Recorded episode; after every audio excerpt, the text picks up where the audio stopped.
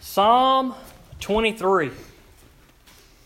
We looked at Psalm 22, at least we looked at the first few words of it Sunday, and, and we're not going to go through it again in great detail because we did just go through it around Easter. Uh, again, that is online if you want to go back and go in a little more depth of Psalm 22. You can, you can find that. Uh, but we are going to move along to Psalm 23 tonight. And, you know, as I was studying this psalm, I remember it being a lot longer in third grade whenever I had to memorize it for Miss Cothran's class. I remember we had to, every student, we had to memorize the 23rd Psalm. And I remember when she handed that piece of paper, that was the longest passage of Scripture I had ever seen in my life. And then I was reading through it and I was thinking, wait a minute, is, it, is there more? Because this, it seemed longer than that. But but uh, I would say, I, I don't know of, of, any way to, to, to know the answer to this, but I would say that Psalm 23 is probably one of the most well known Psalms, if not the most well known Psalm. I would say that, that many of us in here have, have probably uh, had an experience similar to mine. That is, you were, you were probably exposed to it uh, at a very young age. And, and I love the 23rd Psalm because it is so simple. And there are some scriptures that are just good. There are some scriptures that, that I sometimes I just read through and I'm like, there's nothing I can say better than what God's Word says. Or sometimes I think maybe I just need to get up there and read and, and keep my mouth shut because there are some scriptures that are just that are just good. And this is one of those scriptures that just it, it made me happy to read it. And and I'm, it's one of those that no matter how many hundreds of times that I have read it or heard it, it still speaks to me just as much today when I read it as it ever has. And what other book is there in this world? What other poem is there in this world? Anything else that you can read that has that impact on you time after time after time after time? And for me, I could not think of anything. Now, there, there are plenty of, of, of good quotes that I remember that, that come to my mind, but, but they don't have the impact on us like God's Word does. Because these words help us to realize what's going on. They, they move our soul. Our spirit uh, rejoices or should when we hear words like these that, that point us toward Jesus Christ and the Good Shepherd that He is. So let's pray and then we'll jump in. Father God, we come to you tonight and I thank you for these good words and I pray that you just bless the reading of them tonight. I pray that we that we get something out of it. God, help us to keep it simple. Help me not to overdo it. Help me not to miss the point. And God, help us to see your love and your grace and your mercy and just rejoice in Jesus as our good shepherd. And I ask that in Jesus' name. Amen. Amen. Verse 1 The Lord is my shepherd, there is nothing I lack. He lets me lie down in green pastures, He leads me beside quiet waters. He renews my life. He leads me along the right paths for His name's sake. Even though I go through the darkest valley, I fear no danger, for you are with me. Your rod and your staff, they comfort me. You prepare a table before me in the presence of my enemies. You anoint my head with oil, my cup overflows.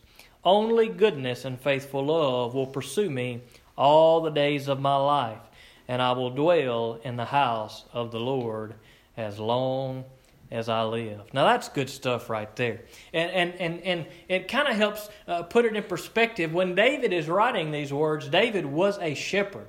So David knows what that relationship, that, that shepherd sheep relationship, he knows what that is all about. He knows what it's like to be a sheep. He knows that sheep probably aren't that terribly smart. They, they pretty much depend on somebody to get them where they need to be, to get them to a safe place, to make sure that they are provided for, and to make sure that there is not an enemy who is going to come and devour them. And David understood that. He understood that the shepherd was the most important thing for the sheep. He understood that without a good shepherd, if he wasn't a good shepherd to his sheep, he would lose his sheep. They would die. And he understood that without God being his good shepherd, that he would be hopeless and that he would be helpless.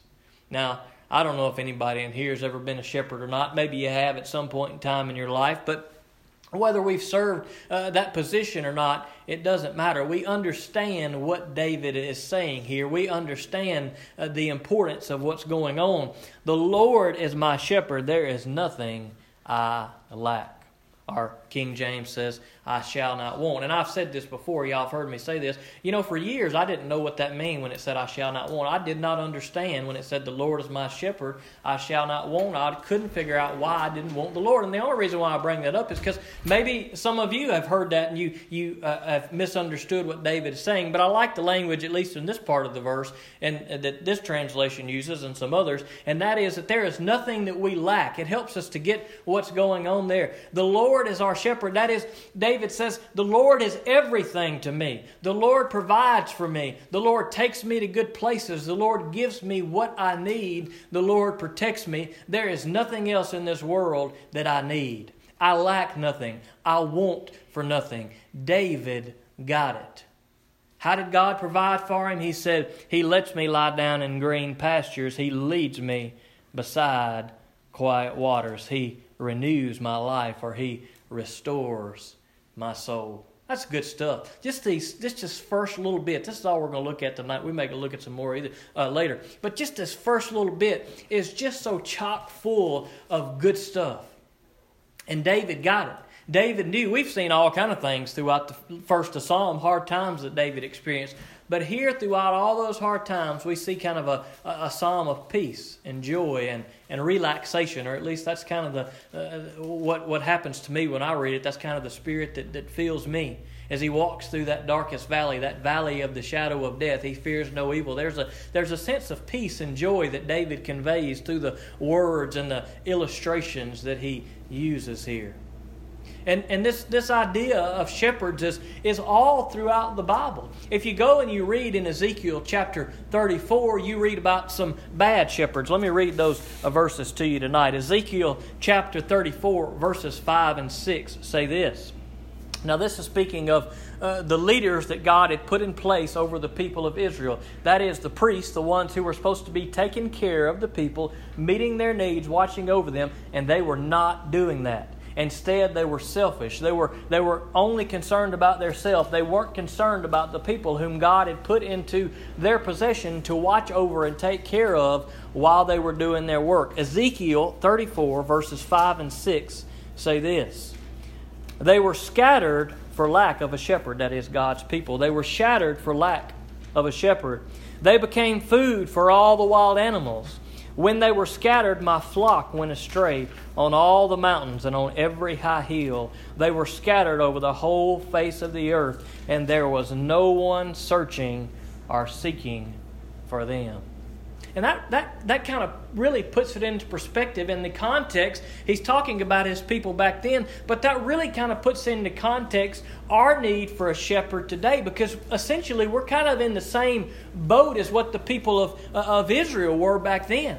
That is, they needed a good shepherd, a shepherd who would come and provide every need for them in every way and take care of them and love them and keep them safe from the enemy and give them green pastures and give them still waters to lay beside. All of those things they needed. And God said there was nobody seeking for them. There were no shepherds that were searching for them. There were no shepherds that, that, that, that cared about them. There were no shepherds that could fulfill their needs.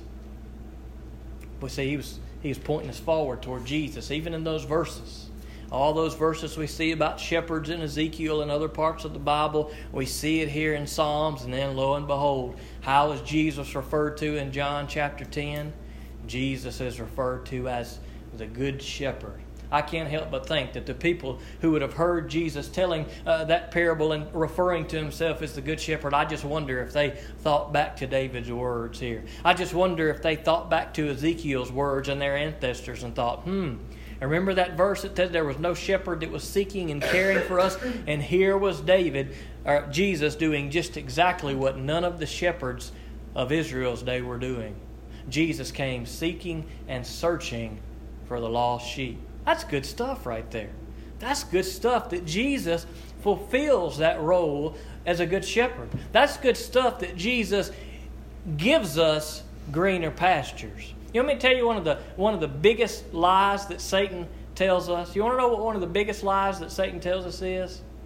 The grass is greener on the other side of the fence. That's one of the biggest lies that Satan tells us. And you say, well, how do you know that? I know that because we make statements like this If I just had this, if I just lived here, if I just had this job, if I just could get this thing, you know why we say that? Because we think the grass is greener on the other side of the fence. Because we look at everybody else in the world and we say, they got it made. If I was just a school teacher, boy, they got it easy. They don't. They get off off holidays. They get off three months in the summer. They got it. If I was just a preacher, all he's got to do is stand up there for thirty minutes a couple times a week. Got it made. If I was just a journalist, all I got to do is go and take pictures of stories and go to all these cool places. If I was just a lawyer, if I was just this, if I was just that, if I whatever it is, there's all these things and we look at everybody else and think, "Boy, if I was just they got it made." But you know what? They don't have it made. I figured that out a few years ago. I figured that out. I said, you know what? Everything is hard. There is no easy job. Nobody's got it made. And there's nothing that's going to make us happy. Guess what? The grass is not greener on the other side of the fence. If the grass you're going to is a higher position, a better job, more time off, more money, this, that, or the other, I'm going to tell you, when you get there, you're not going to be happy. Because the grass that's you're being led to, you're being led to by the enemy. And that grass is as nasty and dying and unsatisfying as the grass you're eating right now. But guess what? Guess who wants to give us good grass? Guess who can lead us to green pastures? Guess where the grass is greener on the other side of the fence? The pastures where Jesus leads us to. If you're not happy with where you are, if you want more, you don't need a better position. You don't need more money. You don't need more stuff. You need more Jesus. Because you're trying to find satisfaction in greener pastures and stuff that can't get you there. You're being led by a false shepherd, one who may sound like the shepherd, but if you listen closely, if you pray to God and say, God, help me discern the shepherd's voice, you'll hear clearly that's not the good shepherd because he's leading me to paths of sin. He's leading me to things that make me want, want, want, and make me never have satisfaction. That's not the good shepherd. we pray and say, God, help me to hear the shepherd's voice. And the sheep know the shepherd's voice. And how do we know we're following the shepherd's voice? Because we feel what David felt. We feel peace. We feel joy. We feel satisfied. We feel comfortable. We can lay down and sleep in peace at night beside still waters. We can go through the darkest times in life and we can still smile and say, I'm, I'm feeling good. Why? Because the good shepherd is with us. Because the good shepherd is fulfilling our needs. Because the good shepherd is bringing us to a safe place. Because the good shepherd is giving us eternal water that can fill every thirst that we ever have and had had to be quenched because the Good Shepherd has laid down his life for us. Old Testament was full of bad shepherds, and God punished them. And boy, that hit me close to home. Because God revealed some stuff to me, and I said, you know what, I could do some better as, as, as a shepherd of, of you guys. There's some areas where I need to do better. Boy, those verses convicted me. I hated to even read them. I didn't even. I read the first verse of Ezekiel 34, and I started reading down through there, and I said, "Oh no!" And God was working with me. God's word is so good like that. Golly. Ain't that something that you don't want to read it, but you do want to read it? Like you don't want to read it because you know you, you, you don't want to hear it, but you read it because you, because you know you need to hear it. That's what God's word is. One more verse I want to read to you John chapter 10, verses 14 and 15. Jesus says this I am the good shepherd. I know my sheep, and they know me, as the Father knows me. And I know the Father. I lay down my life for the sheep. Let's pray. God, we come to you now and we thank you for these good words, and I thank you for, for what David wrote, and I thank you for the encouragement that comes in that. God, I thank you for Jesus, for being our good shepherd, and I pray, God, that you help us to hear his voice. I pray that you help us to clearly discern and know, dear Lord God, what you call us to. God, help us not to give in to that lie that the grass is greener on the other side of the pasture, dear Lord, just by seeking worldly stuff. But God, help us to seek you. God, if, if we're looking for green grass, if we're just in a, in a spot where we're just not getting fulfilled and, and, and sustained the way we need to be, dear Lord, help us to look to you, Lord Jesus. Help us to hear your voice and to follow you, that you would lead us into, into better places, God, that we would be content and satisfied with you. so that we can experience the same peace and joy and comfort that David felt tonight. God, I just pray that over this group that's here. I pray that you'd help them to feel your presence. I pray that they would just feel a spirit of peace tonight, that maybe they're struggling, maybe they're burdened, maybe they're worried, maybe they're stressed, or, or whatever it is. I pray that you take that from them tonight. I pray that they would go home tonight and lay down and sleep so good, dear Lord, just in your comfort, knowing that you are watching over them, that the enemy cannot destroy them, that the enemy cannot snatch them away. So, God, I pray that you just take care of this group here tonight. In Jesus' name I ask it. Amen.